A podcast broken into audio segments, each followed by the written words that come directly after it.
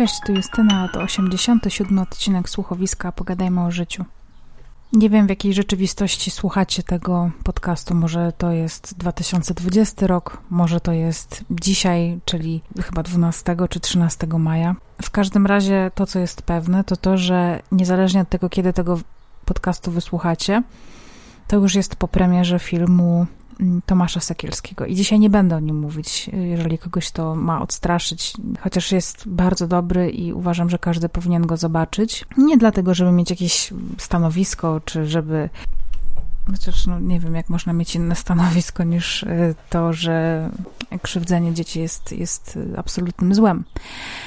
Ale ja po obejrzeniu tego dokumentu miałam całą taką serię różnych uczuć, które mam i których strasznie nie lubię. One oczywiście są niekomfortowe, y, ale nawet jeszcze dzisiaj o rozmawiałam z moją przyjaciółką, że to, co jest y, trudne w życiu dorosłym, y, szczególnie kiedy się po prostu ten świat coraz lepiej poznaje, rozumie. Ja nigdy nie miałam świadomości tego, jak, nie wiem, starsi zawsze mi mówili, zobaczysz, dorośniesz, to zrozumiesz i tak dalej. I ja myślałam, że taka dorosłość najpierw przychodzi z takim e, magicznym wiekiem jak osiemnastka, potem jak się idzie na studia, to się coś tam wie, potem jak się ewentualnie zdobywa jakiś tytuł naukowy. Autentycznie tak sobie to wyobrażałam, że wtedy poznaje się świat, że wchodzi się w jakieś kręgi wiedzy. W rzeczywistości wygląda to zupełnie inaczej, o czym pewnie większość z Was wie. No ale wiem, że są tutaj też młodsi słuchacze, więc powiem Wam, że tak to nie wygląda. Tak na pewno nie jest to, co mnie w życiu dorosłym, w takim dojrzewaniu najbardziej przeraża, to jest to, jak wiele rzeczy przestaje być dla mnie niewinnych. Jak wiele rzeczy przestaje być e, kryształowych, nieskazitelnych, godnych naśladowania. No teraz akurat tutaj przeskoczyłam prosto na ludzi. No bo ja wychowywałam się w domu w którym myślę, że miałam olbrzymie szczęście i mam dalej do rodziny, bo w mojej rodzinie nie było żadnych jakichś takich wielkich waśni, kłótni. No jasne, zdarzały się jakieś tam konflikty, ale one już się mm, właściwie albo skończyły, albo mm, wydarzyły się właściwie wtedy, kiedy ja już byłam dorosła. Y, natomiast ja wyciągnęłam z domu taki wzór bardzo spójny, no bo miałam mamę, miałam tatę, oni byli razem, póki śmierć ich nie rozłączyła. E, moja mama do tej pory jest sama. E, moi dziadkowie też zawsze całe życie byli razem. Drudzy dziadkowie też, dopóki śmierć ich nie rozłączyła.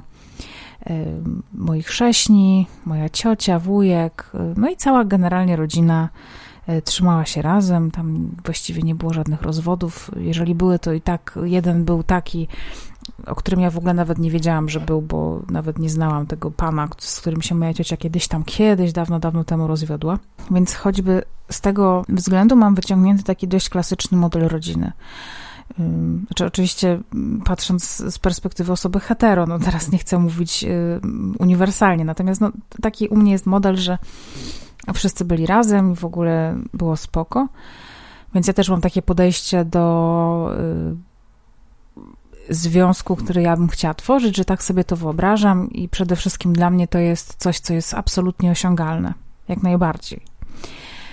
Natomiast mam już na przykład znajomych, y, i to bardzo wielu znajomych, którzy mają rodziców po rozwodzie, y, mają rodziców po kilku rozwodach, mają rodziców y, bardzo skonfliktowanych na przykład. I obserwuję coś takiego, że oni bardzo często mają taką w sobie życiową obawę, że właśnie albo nawet takie przekonanie, że generalnie tak małżeństwa wyglądają, że one się po prostu w pewnym momencie kończą, że mają dość taką konkretną datę ważności.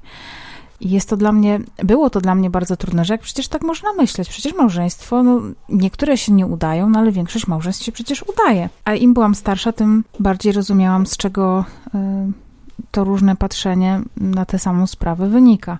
Tym bardziej, że większość z nas no, miała niezapisane karty, kiedy y, sobie tak powiedzmy teoretyzowaliśmy na ten temat. To, co też wyniosłam z domu, to jest y, taki szacunek do siebie nawzajem, no ale nie ukrywam, że wywodzę się z domu, w którym religia grała dość ważną rolę, nawet bardzo ważną w pewnym momencie. I na przykład, y, kiedy ja budowałam swoje całe takie poczucie mm, własnej tożsamości, swojego miejsca w świecie, no to wtedy Kościół i Bóg był bardzo ważnym elementem tego życia. E, I to nawet tak fizycznie, bo ja bardzo dużo czasu spędzałam w kościele. Chodziłam w każdy wtorek na nowennę, w piątki chodziłam na takie spotkania dla młodzieży w parafii. E, bardzo fajne zresztą. To nie była żadna oaza, tylko to był faktycznie taki klub dyskusyjny. Mieliśmy fantastycznego proboszcza, który był filozofem i naprawdę robił nam takie bardzo fajne pogadanki. Albo oglądaliśmy jakiś film i potem o nim dyskutowaliśmy. I to była taka fajna alternatywa dla znajomości ze szkoły. No a w niedzielę, wiadomo, mm, dzień święty, więc też e, chodziłam do kościoła. No i jako, że to się wszystko działo w latach, końcówka lat 90., początek 2000, no to papieżem był Jan Paweł II. Jan Paweł II miał w moim życiu taką, myślę, że nie jestem absolutnie sama w tym odbiorze, e, miał taką pozycję, że to, to, to była postać bardzo kultowa, no taka, której, no, o której absolutnie nie da się nie wiedzieć. E, I była to postać tak bliska, choć obca przecież, prawda? No bo nie poznałam nigdy papieża osobiście. I była tak bliska, że dla mnie papież i mój dziadek to była tak jakby ta sama funkcja. Jakby no, nie był dla mnie ojcem, mimo że nazywaliśmy go wszyscy ojcem świętym, bo relacja córki z ojcem wygląda trochę inaczej niż relacja, nie wiem, dziecka z papieżem, ale już taka relacja powiedzmy wnuczki i dziadka jak najbardziej, mimo że tak jak mówię, no nigdy z papieżem nie miałam żadnej fizycznej styczności. A z drugiej strony Bóg i papież to była tak samo ważna postać. No, to, to jest chyba coś takiego, co mówią e, na przykład ludzie, którzy mieszkali w czasach stalinowskich w Związku Radzieckim. Kiedyś widziałam wywiad z taką e, kobietą, która była dzieckiem e, właśnie w stalinowskim, w stalinowskiej Rosji. No wiadomo, że to nie była Rosja, no, ale używam takiego skrótu myślowego. I ona mówi, że e, dla niej największym szokiem jej całego życia było odkrycie, że Stalin był człowiekiem ponieważ ona była przekonana, że to jest Bóg. Że gdy ona idzie do cerkwi, to Bogiem, do którego się modli, jest Stalin. I myślę, że wielu z nas miało takie, takie postrzeganie, no bo wychowaliśmy się i urodziliśmy się w czasach, no większość z nas, oczywiście tutaj mówię o słuchaczach, którzy urodzili się w późnych latach 70., najwcześniej, no bo osoby, które urodziły się trochę wcześniej, to jednak pamiętają innych papieży i wybór papieża Polaka był czymś, e, co wydarzyło się już za ich życia. Natomiast e, no, między innymi ja urodziłam się w czasach, kiedy y, no, papież był Polakiem, więc Bóg był Polakiem, więc Jezus jest z Polski, Maryja jest z Polski. No, miałam naprawdę takie przekonanie. No i że jakoś to wszystko mi się tak zlepiało w całość, to papież był dla mnie taką postacią nieskazitelną, taką czystą, przezroczystą, czy taką klarowną. I dziś, kiedy już mija ile lat? 14 lat y, od jego śmierci, i to wydarzenie wywarło na mnie tak olbrzymi wpływ. I dzisiaj to wydaje mi się tak, e, tak nie w moim stylu i tak um, odległe, ale pamiętam, że gdy papież umarł, to jak już wiadomo było, że jest bardzo ciężko chory, to pamiętam, że mm, chodziłam mm, wtedy tam z moimi znajomymi, czy z ówczesnym facetem, chodziliśmy pod kościół i w ogóle tam e, czuwaliśmy, modliliśmy się, paliliśmy świece. E, z tego, co pamiętam, to też był jakiś taki motyw, że zostawiało się świece zapalone w oknach, żeby było widać, że w tym domu się modli za papieża. No a kiedy umarł, to pamiętam, że też pojechaliśmy pod kościół i w ogóle mm, był naprawdę dramat.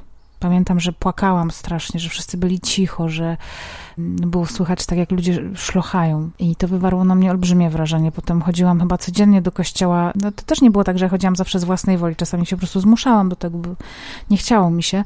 Ale na wtedy miałam taką, takie, taką potrzebę bycia na tych wszystkich nabożeństwach, na tych mszach, na jakichś takich, nie wiem, nie wiem, czuwaniach. Nie pamiętam nawet, co to było. I pamiętam, że kiedy był pogrzeb, my wtedy całą rodziną, w sensie tym takim naszym małym zestawem typu mam, e, czyli mama, tata, ja i moja siostra. Odświętnie się ubraliśmy i przez tam kilka godzin staliśmy e, przed telewizorem staliśmy przed telewizorem, bo uczestniczyliśmy w mszy, czy no, kiedy był moment na siadanie, to siadaliśmy, ale autentycznie uczestniczyliśmy w mszy świętej pogrzebowej papieża. I to było dla mnie coś tak naturalnego, tak normalnego. No, żegnaliśmy kogoś bardzo ważnego w naszym życiu, członka naszej rodziny, mm, kogoś, kto był dla nas bardzo ważnym elementem religijności. No nie powiem, że wiary, ale religijności na pewno. No i mija kilkanaście lat. Ja się od kościoła gdzieś tam po drodze odsuwam z różnych względów, naprawdę z różnych. I dzisiaj strasznie jest mi trudno słuchać i dowiadywać się o tym, że ten człowiek, który był dla mnie jak dziadek, który był dla mnie Bogiem po prostu, był dla mnie jakimś takim, nie wiem, czwartą y, postacią obok Trójcy Świętej. W postrzeganiu oczywiście. Był jakimś takim filarem mojej, mojej wiary i religijności wtedy. Był człowiekiem. To jest strasznie dla mnie trudne do pojęcia.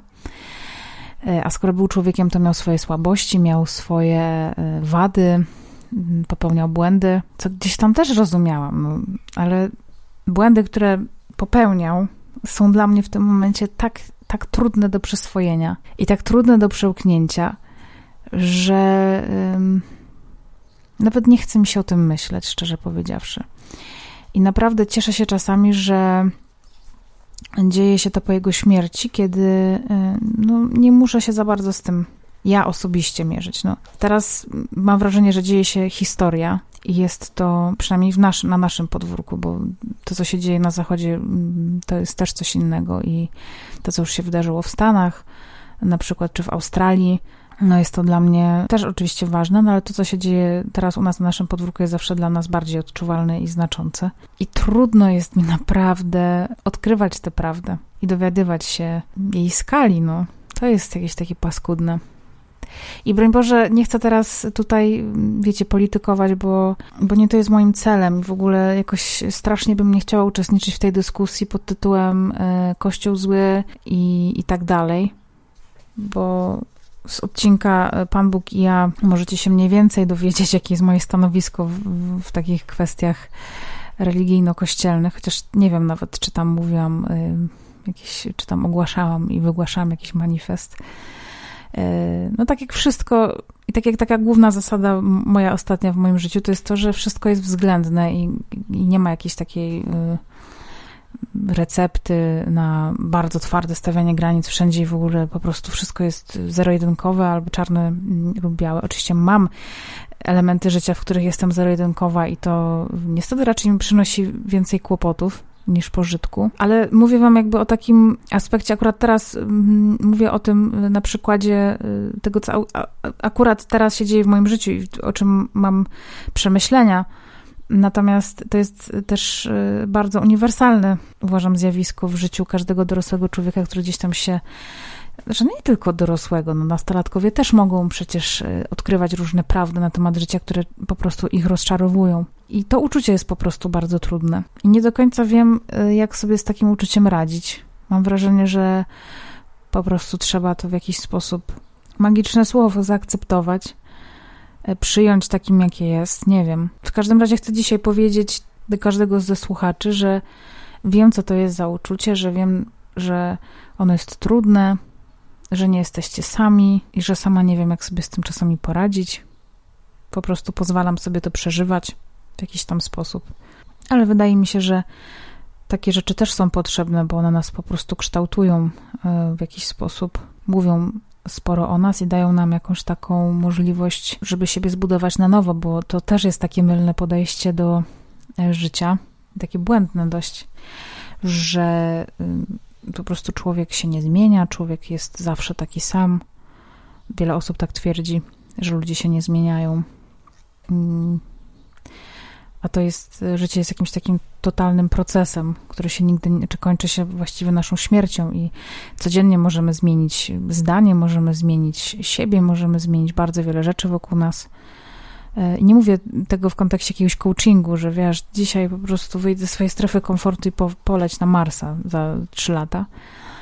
Tylko właśnie to mówiłam już nawet nie wiem w którym odcinku, całkiem niedawno, że zrobiłam sobie kiedyś test osobowości czy tam jakiegoś charakteru 10 y, lat temu i jestem absolutnie przekonana, że dzisiaj by mi wyszło kompletnie coś innego. I, czy nie charakteru, osobowości chyba, czy tam jakiejś skłonności, czy predyspozycji. Bo po prostu w jakiś tam sposób życie moje się zmieniło, więc ja się zmieniłam. Albo ja się zmieniłam, więc moje życie się zmieniło. I cieszę się z każdego odkrycia, jakie w życiu miałam okazję mm, zrobić, czy tam jakiego miałam okazję dokonać. No bo trudno mi jest sobie wyobrazić moje życie teraz, gdybym była inna. Od razu mi się przypomniał ten taki kiepski tatuaż. Nie byłabym sobą, gdy byłabym inna. No dobra, nie wiem, co jeszcze mogę do tego dodać. Taka po prostu rozkmina. Jest wtorek, y, kiedy to nagrywam. Y, jest wtorek, kiedy to opublikuję. Za oknem jest maj, chociaż wygląda to jak mm, przykry październik, chociaż ja naprawdę lubię takie maje, y, bo one są takie mokre.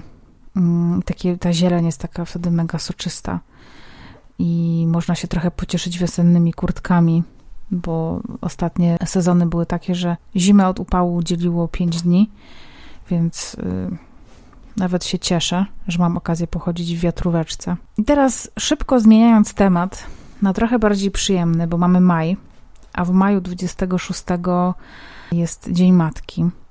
I jedna z moich patronek, Małgo Frey, stworzyła karty afirmacyjne dla kobiet w ciąży i dla nowych mam. Stworzyła je dlatego, żeby zarówno przyszłe mamy, albo te, które są w trakcie zostania kolejny raz mamą e, i te, które już mamami są, mogły się na chwilę zatrzymać i zastanowić nad swoimi uczuciami w czasie ciąży i wczesnego macierzyństwa. Nie mamy świadomości, że są takie słowa i takie zdania, które matki chcą usłyszeć i bardzo na nie czekają, a my czasami nie wiemy właśnie o tym, że one istnieją, E, albo nie wiemy, jak to chcemy przekazać, jak chcemy powiedzieć ważne rzeczy. E, no i właśnie te karty są takimi, takim wytrychem do tego, żeby to zrobić, żeby je docenić, żeby w jakiś sposób umilić im codzienność. I to jest fajny prezent dla wszystkich matek, albo dla tych, które dopiero mają nimi zostać, albo dla tych, które są nimi od y, niedługiego czasu. I Małgo ma dla Was prezent. Jeżeli wejdziecie na jej stronę małgofrey.etsy.com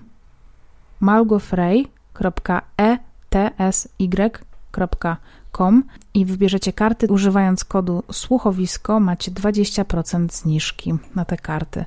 Więc jeżeli macie gdzieś w okolicy i w swoim e, otoczeniu jakąś młodą mamę albo przyszłą mamę, e, no to to jest bardzo fajny pomysł na prezent z okazji Dnia Matki.